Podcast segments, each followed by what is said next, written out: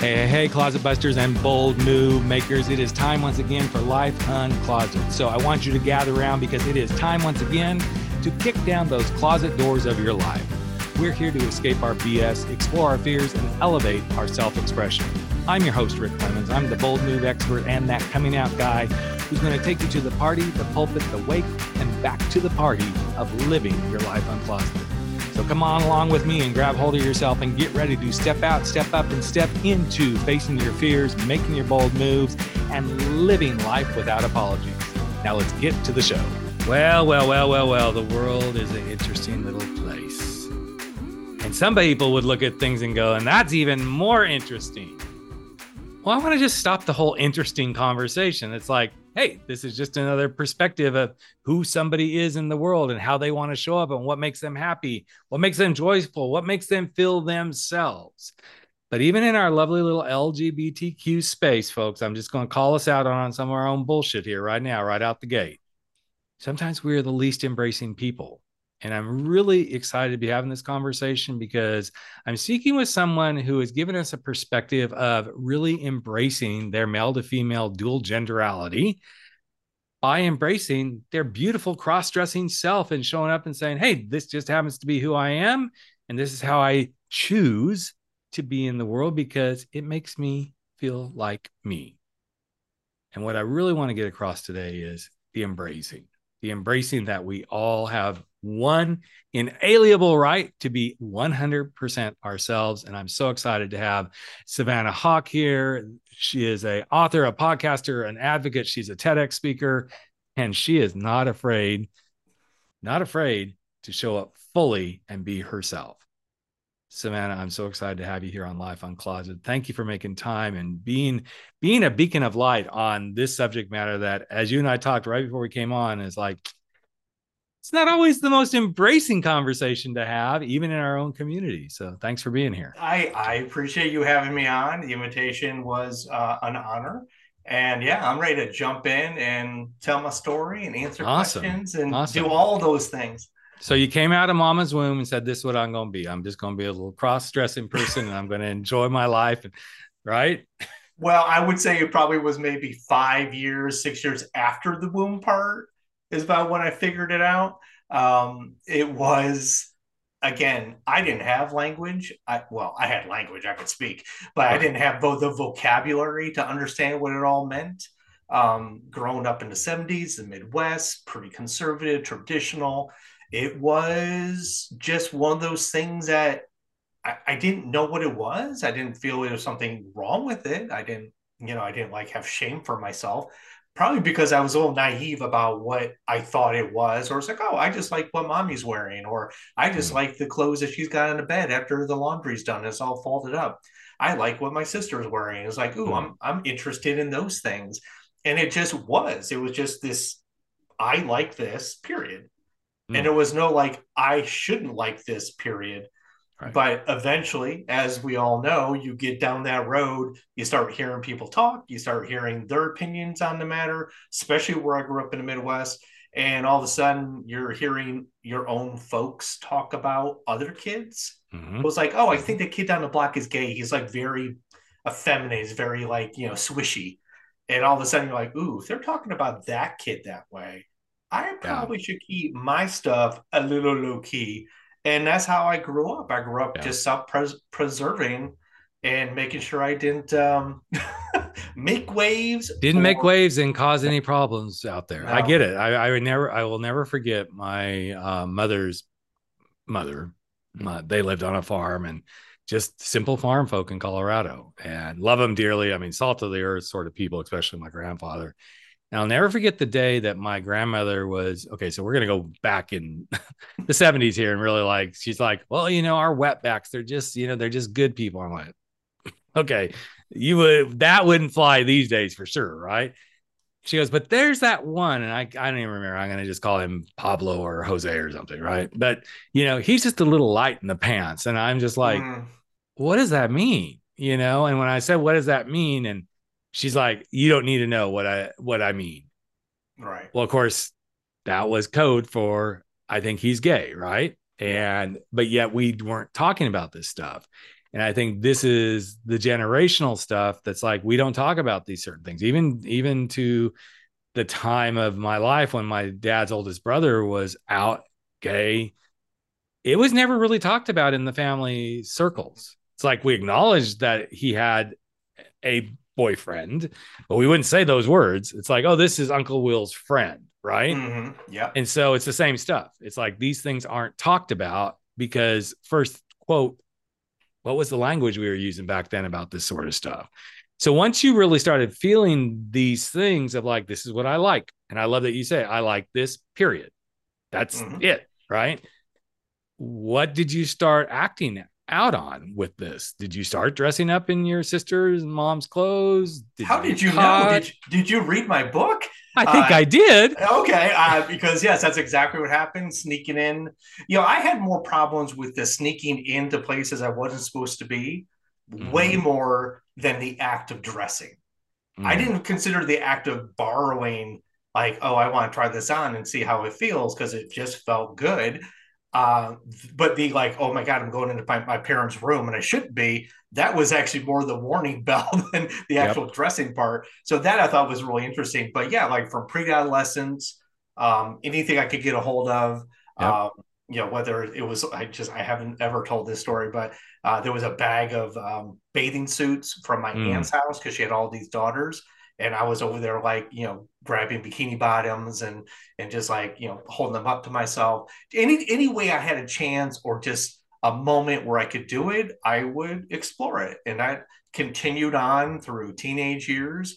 Ended up uh, sharing it with one of my girlfriends, uh, probably when I was seventeen, and she and I think it was young love where it's like it's naive and it's innocent and right. uh, there wasn't that stigma in terms of like her and i together about it. Right. So i felt really good about having somebody who supported me in that way.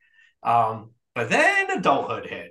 And then when adulthood hits all of a sudden some of the realities of societal norms and what the people on mass think about things See, um, if we just didn't have to grow up, it just yeah. we just didn't grow up, it could be so much easier, right? It would be. I, I mean, little boys, anyway. little boys play with little boys' peepees, and little girls play with little girls, you know, vaginas. I mean, oh, it's okay. That's like okay. Well, then why should we have to grow up? We just want to do this stuff, right? But yeah. um, it's interesting that because it's I, I never really thought about it until you just said it about that sneaking into places piece because it was slightly different for me, but I mean, I was always sneaking into my parents' bedroom define my dad's, you know, playgirls and playboys and mom, I mean, mom's playgirls, dad's playboys, and whatever else, hustlers and everything. Not because I wanted to look at the guy, the girls. I wanted to look at the guys.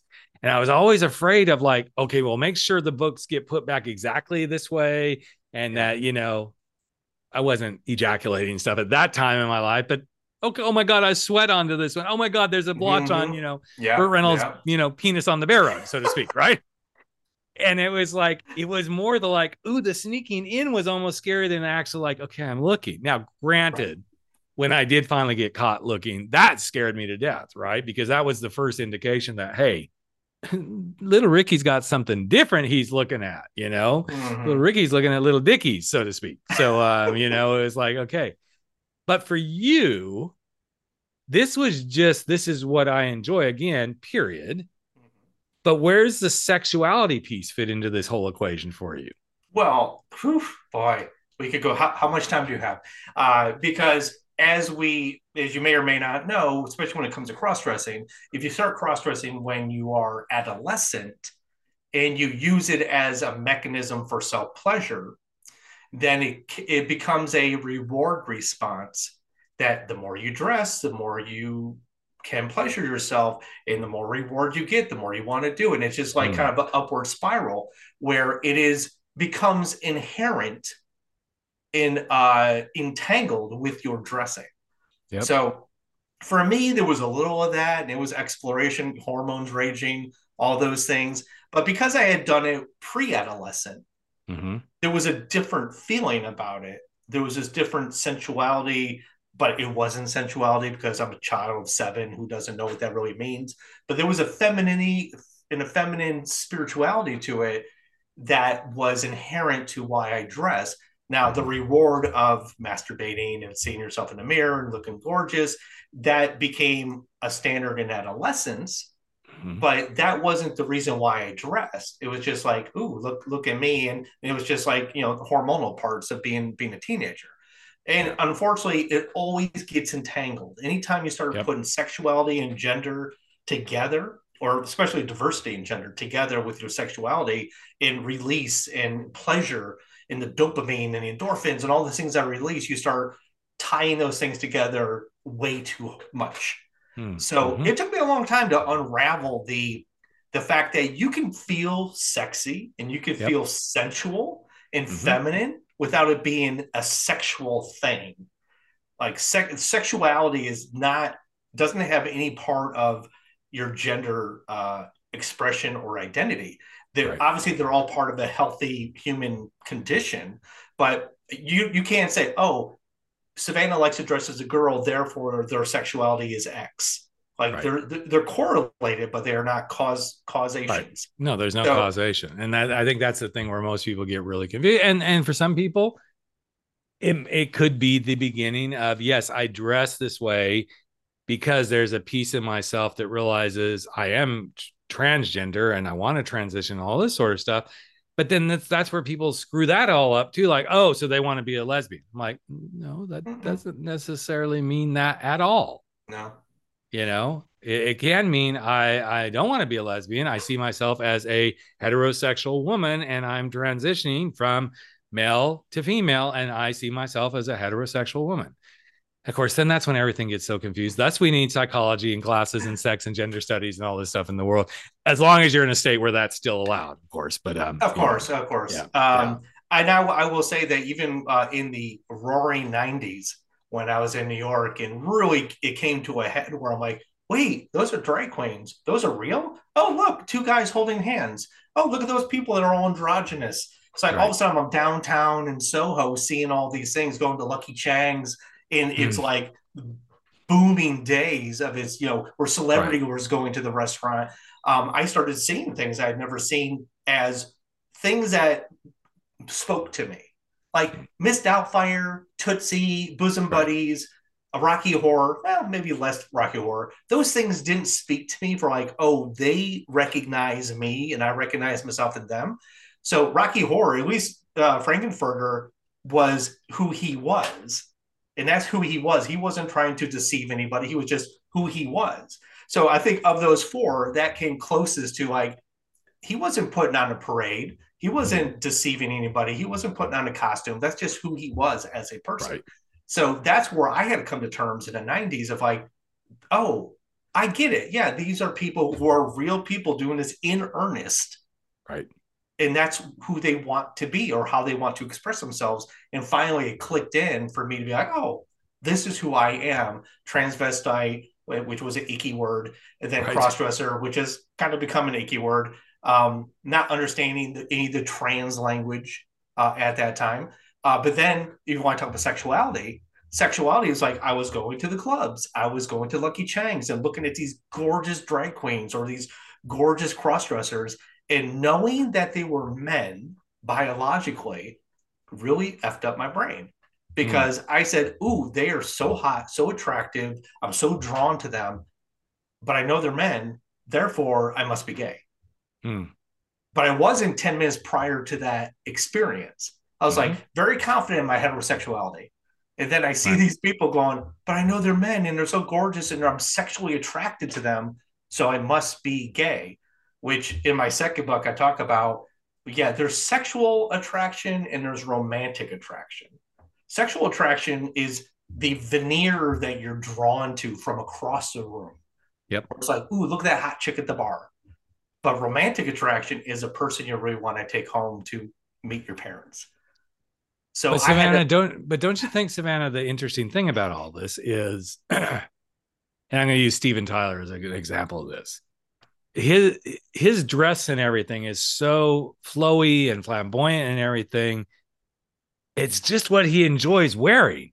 Mm-hmm. Yet so many heterosexual men are like, oh, he's not. But then they're like, well, he kind of is like as masculine as they come because he just screw anything that walks around, right? so it's like just interesting that these constructs get thrown into play, right? We're getting we're getting ready to go on a, a all gay cruise. And it's kind of interesting to kind of be thinking through my own stuff around this right now because you know, like there's a a muumuu night and there's like a night where we're celebrating the 70s. And I'm like, okay, I grew up in the 70s. So if I was going to really celebrate the 70s, I love disco, but everybody's going to be doing that. Of course, they're like, we're going to have our village people. And I'm like, every every gay man on the cruise is going to be doing something village people. I'm like, I'm much more hippie flowy. So of course, I'm trying to find that hippie flowy sort of stuff that I want to wear, right? Right. But does that make me uber feminine? No. No. I just it's something I feel like I can really cut loose and be who I want to be because I literally did. I was raised by two hippies, so I, why not go back to my roots? If we're gonna do a '70s, let's go back to what I. But it's such an interesting thing to see these constructs show up, and then everybody gets wigged out, literally. You know, like I mean, no pun intended. yeah, literally no pun intended. But you know, as you were talking about Broadway and New York and everything, I mean, I think about Hedwig and the Angry Inch, and there's Mhm. just these different roles that it's become more and more. Okay, we are we're we're pushing to those boundaries of like the lines are so blurred and it actually has nothing to do with your sexual orientation or any of Mhm. it. It's just this is who I am. Right. But when you're trying to discover that in a vacuum, Yes. like I, which is I, I have so much sympathy for the kids today coming up in world where every state wants to pass a thousand bans on Yep. Gays and transgender and drag and just stupidity.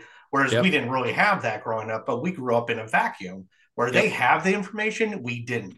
So me questioning my sexuality on the face of seeing a beautiful drag queen Mhm. blew my mind.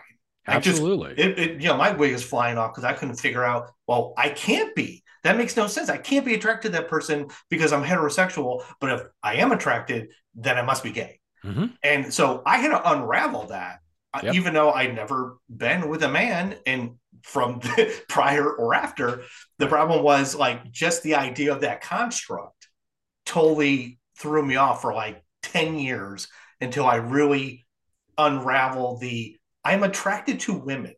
Mm. If you have a drag queen who is just crushing her feminine look to the highest standard, why would my brain be attracted to that? Absolutely. If I'm attracted to women. Absolutely. I have a really good friend um, who's a, a pretty dang well known drag queen. Her name is Edie the Entertainer. And she's got that 60s, that girl vibe going. And every time I see her, I'm just like, I, if she was walking down the street, I don't think most people would know any different. Mhm. Yet he is as gay as a gay man can be, you know? And it's like if you saw him, you would have no idea that that's what he does, that that's what his livelihood is, right? Because he he's he's very light. He's a, he's a, I believe he's an ex dancer, maybe even a ballet dancer. So he's got that long, lean, lithe body and everything.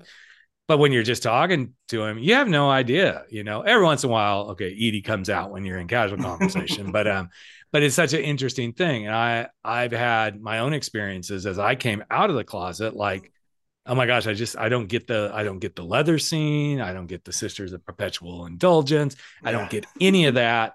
And then one time I saw a really hot guy, really hot guy in a bustier, and I'm like, hmm. And I'm like, what is going on in my head? Exactly. Exactly. And it wasn't because every guy I'm with I want, but there was just something about the beauty of his body and that that expected construct was totally screwing with my mind. Like, why does he look so good in that bustier? Right. You know, And what It does it just- say about you? right? like what does it say about how. I've been exactly and how yes. I've been socialized and like you know all that sort of stuff, which is interesting because I was in musical theater and stuff all through college and and even had my own. I was Dolly at one point in Best of Bessel Whorehouse in Texas, so I've had, I've had my like let's cross dress, let's get it all done, all that sort of stuff. And it's just such an interesting thing because I can. There are moments when I think back to that, like I could put that whole costume on, and suddenly I am a totally different being. But I'm pretty much just a rock solid guy, guy, guy most of the time. Yeah. Okay, I, I can be a little. So bitch. am I. Right. but that's the thing is people go and look at something like this and they go, oh, they're just, you know, they need, they're just, they need some real help. They need, and it's like, I do. no, I really do. well, I mean, I know you, walk I'm sure you've been through it all. So I well, you know, I left work early, went to the chiropractor. Um, you know, my girlfriend's upstairs corralling the dogs, but I live an 85, 90% male centric life. Mhm. You know, it took me 26 years to tell, which I've worked at my company for 27 years. It took me 27 years to tell my boss, who I've known the entire time, that this is part of who I am. He'll never see it. I'm Right. never going to bring Savannah to work. There's no point. Right. Plus, I'd have to get up crazy early, and I'm not about that. So for me, like most people know me in my male guys as Chuck, and they would never, like you said about your friend walking down the street, nobody would ever be like, you know, there's something about you. I don't know, I can't place it, but there's some feminine thing about you that I just can't can't pinpoint. But that's nobody notices because I'm very what you hear now out of my mouth is what you're going to get intellectually. Uh, the only difference is, like you said, with Dolly, you dress this way, your mannerisms change, you you Yeah, everything yourself changes. a little bit different. Mhm. Um, you're because of social constructs, I'm allowed to touch people a little more often. Right. Like you can touch a person on the arm and and pat them, whereas a man's like, "Whoa, what are you doing? You know, keep your distance." So there are some things I get a benefit by being dressed this way, but for the most part, I don't affect my voice any different. This is how Right. Savannah talks, Yep. and I just go through life. Um, the big thing I had to do, I moved to South Carolina from New York City, and coming down here to a very conservative, very red state, um, I was petrified to go out in the world. sure. And it took me six months, and I found uh, PFLAG and some meetup groups, were, which were mostly gay men, but they had parents of trans kids. They had uh, you know trans masculine people. They had just a variety of things. No cross dressers. Mm. I was the only token on that. But I found that it's you know I need to be out. I need to be out in the world, and I've made a point to go out almost every Sunday. It's called Savannah Starbucks Sunday and I go out, just do my work, do my podcast editing, do my writing, do my whatever, and just hang out for three, four hours at any Starbucks in the upstate just to be, just to be Mm. out. And if people want to look at me funny, that's their prerogative. If they want to say, Can I ask you something? I'm open to that. Um, and also, I think for people, especially the young people who work at Starbucks as baristas, if they can see somebody like me that they know with both guises, Mhm. I, I would like to think that that's a good example for them. It's like, hey, if that person can do it and just be completely comfortable, then they could be just as comfortable pursuing whatever sexuality and gender identity they see fits for them. But that's such a big beacon of hope and light you're putting out in the world. It's it's like let's show what the world can be when we just allow people to be, Be yes, provided you're not an asshole. it helps. It helps. That, that, be an that helps a whole lot. I mean, you know, you don't get to like in my world, you don't get to tote a gun around and say, if you're not this way, you're going to get this. Mm, No, you first of all, you can put the gun toting away as far as I'm concerned. But but it, it is an interesting piece of the puzzle because I've really struggled over the last few years since things have gone really haywire in our lovely little country about okay, I'm not going to go to that state. Right. I mean, uh, and there's only really two states right now that I actually say I absolutely will not set foot in those states. There's some on the fringes, Mhm. but the ones on the fringes, I'm like, okay, but am I doing a disservice to my community and myself as a person on the planet by going cutting them off? The two being Florida and Texas, I refuse to go just because I don't feel safe. I literally do not feel safe. Not that you would know I'm gay. I mean, I'm one. Of, I am very passable as a hetero guy. I walk down the street, nobody's gonna know I'm gay until I go grr, which I don't. I don't very often do. I, I use that more as a joke, but most people would have no idea I'm a gay man until unless I actually tell them, right? Right. So I always get caught in that dilemma of, well, then go be a beacon in the world and show up, keep showing up until it, it doesn't feel safe to show up. Then that's a different thing. But even then, if you go hide, then then quote, they win. Yeah. So it's a matter of like showing up and showing the world who you can be and what is possible when you just let people be who they are. Right.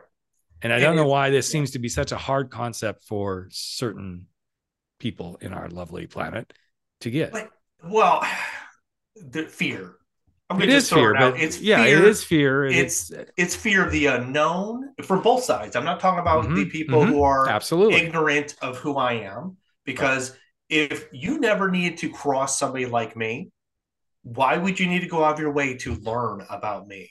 Right. So ignorance is not a bad thing. It just is. You don't know what you don't know. Right. So that's I, I always give that a pass as long as you're willing and ready and able to ask a question in earnest. It's got to be something that you have to be interested and engaged to ask the question, but not start touting and spouting rhetoric from your side without engaging. Because all that's doing is like i was told that this is the way i should think and that's the way i'm going to do it and you're going to hell because the bible says so and you're a deviant and you mental conditions all all that. That's just what we've been told. And all the mis misinformation everything like that i have a steady job like i said I've been working a job for 27 years i own my own house um, you know i have a healthy relationship with my girlfriend i have two dogs i am an upstanding citizen um, you wouldn't know that if I'm not dressed this way, but what am I doing to harm the fabric of who you are as a person? Exactly. That's such a beautiful way to put it. I've always said what how I crawl in bed at night with my husband, how is that actually affecting you in your heterosexual world? The only way it is is if you're laying there awake, and I'm sorry, I'm not going to be held accountable for you laying in bed awake thinking about me being in bed with my husband. That's on you, not on me. I'm on my is- husband. I'm on my husband in my bed. So it's that simple. But you know, but it's such an interesting thing because when we can separate it in that simplicity, like, please explain why this is affecting you so much. I'm not concerned about Savannah dressing up at all. I'm not concerned about somebody. Well, maybe I am a little bit concerned about somebody who's in a heterosexual relationship and who isn't having sex. I'm like, well, that's sad.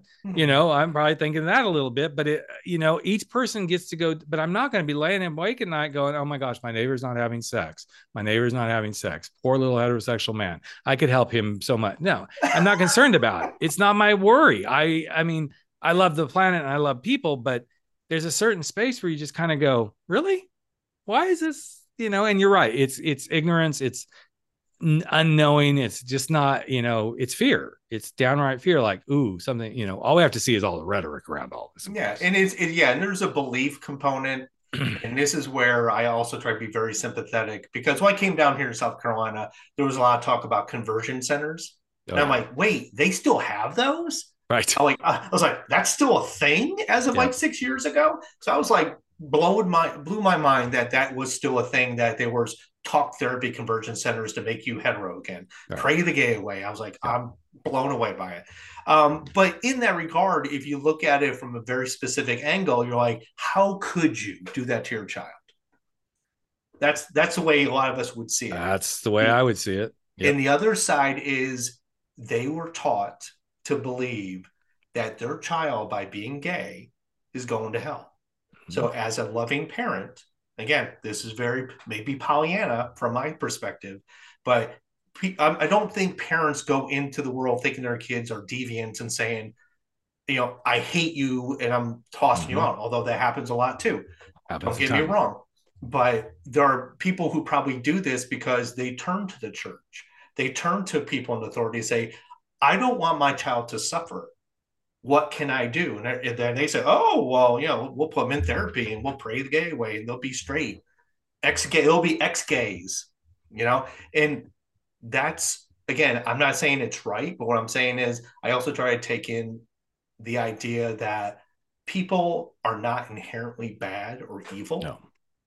They're just, they understand what they understand. And it's about education.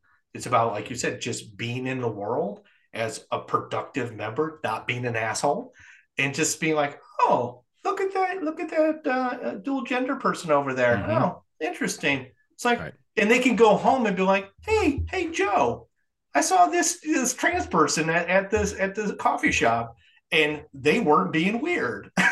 right. They were so, having coffee. They were doing their work. They were, you know, all this sort of stuff. But that that's the thing. We're we're so much more alike than we are different you know yes early on when i started doing this podcast one of the things i used to say was I get up in the morning and my husband's as cranky as your husband.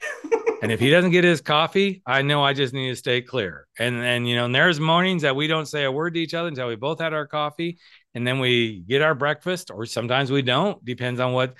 How similar does this sound to a lot of people's lives? You know, mm-hmm. hey, when we had the kids at home, it's like, okay, are you taking them or I'm taking them? You know, who's picking them yeah. up? I mean, oh, guess what? That sounds just like your life, doesn't it, with your kids? Yeah, we're actually pretty much the same. The only thing is, is who I'm crawling in bed with at night. Yeah. Pretty simple. Yeah. Or in my case, how I decide to present myself to the exactly. world. Exactly. Exactly. So. And I think the beauty of how we choose to present ourselves to the world is that we choose to present ourselves to the world in our truth. Mm-hmm.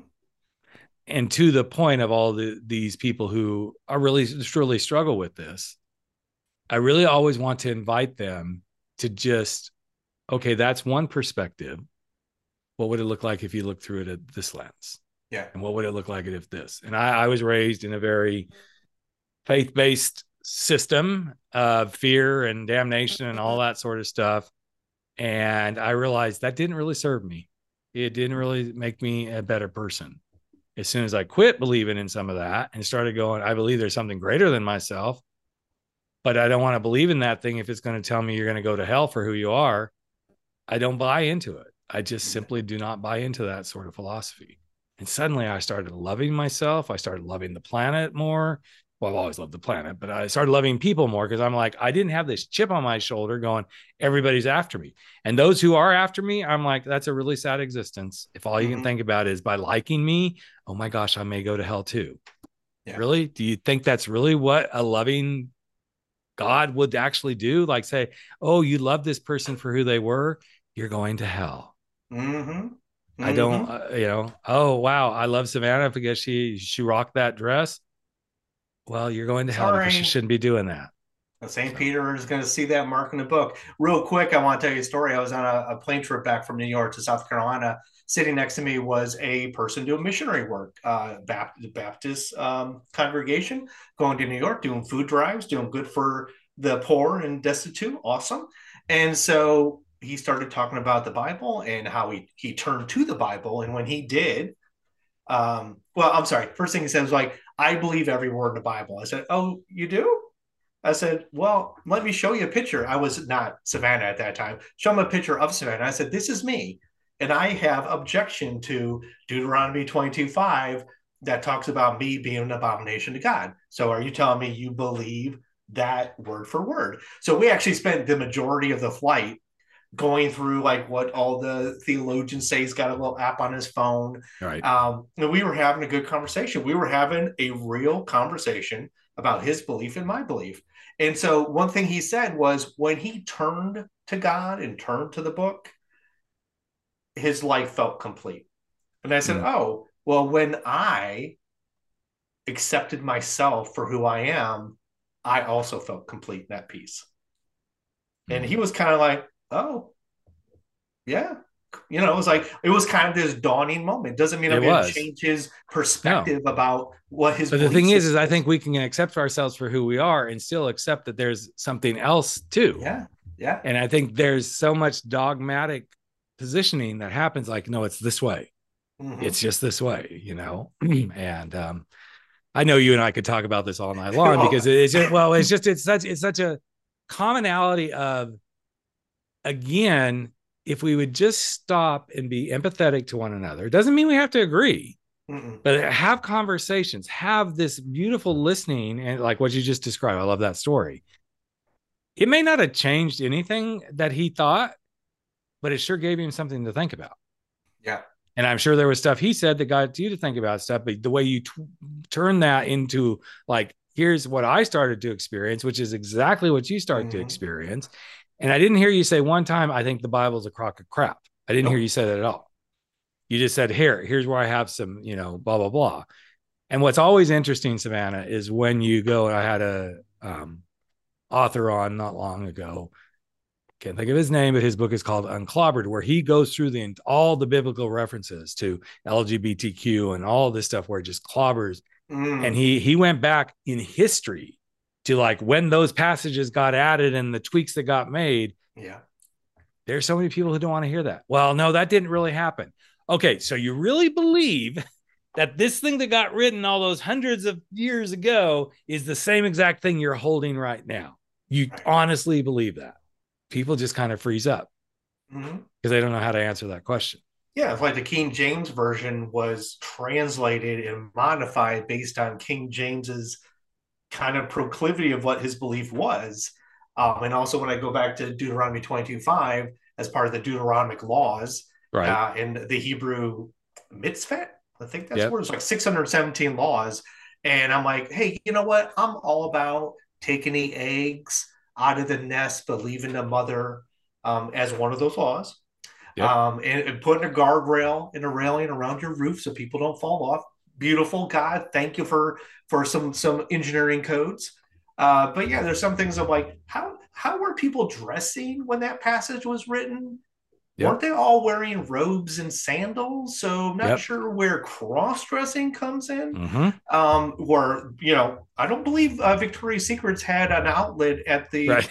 uh, you know, the Bethlehem Mall uh, in that time. So it was like, really, what are we talking about here? What is the real thing being discussed? Yeah. Not just the fact that Savannah in the world is an abomination right. because I want to dress this way. Yes, but these are the same people who sit in Congress, or one in particular, and says, "Well, you know, back in in the years past, you know, were we paying enough taxes to influence climate change." I'm like, okay, you know, you can't logic with these people. There's no put on the tinfoil hats and let let's go after it. So, um, but um, well, Savannah, let's talk about real quickly your books, this book series you have out that really can help support people. Tell a little bit of your story and where people can find your podcast. All right. Well, um, I have two books in the Living with Cross Dressing book series. Uh, they both have different subtitles. Excuse me. The first one is about relationships and having discussions with your partner and what mm-hmm. does cross dressing look like in that relationship. Uh, the second book was more kind of how can you have enough confidence in, self love to have that conversation with a partner or mm. with people outside of you? Uh, because you can't come to the table unsure of yourself yep. and expect to win the argument of like why you are the way you are.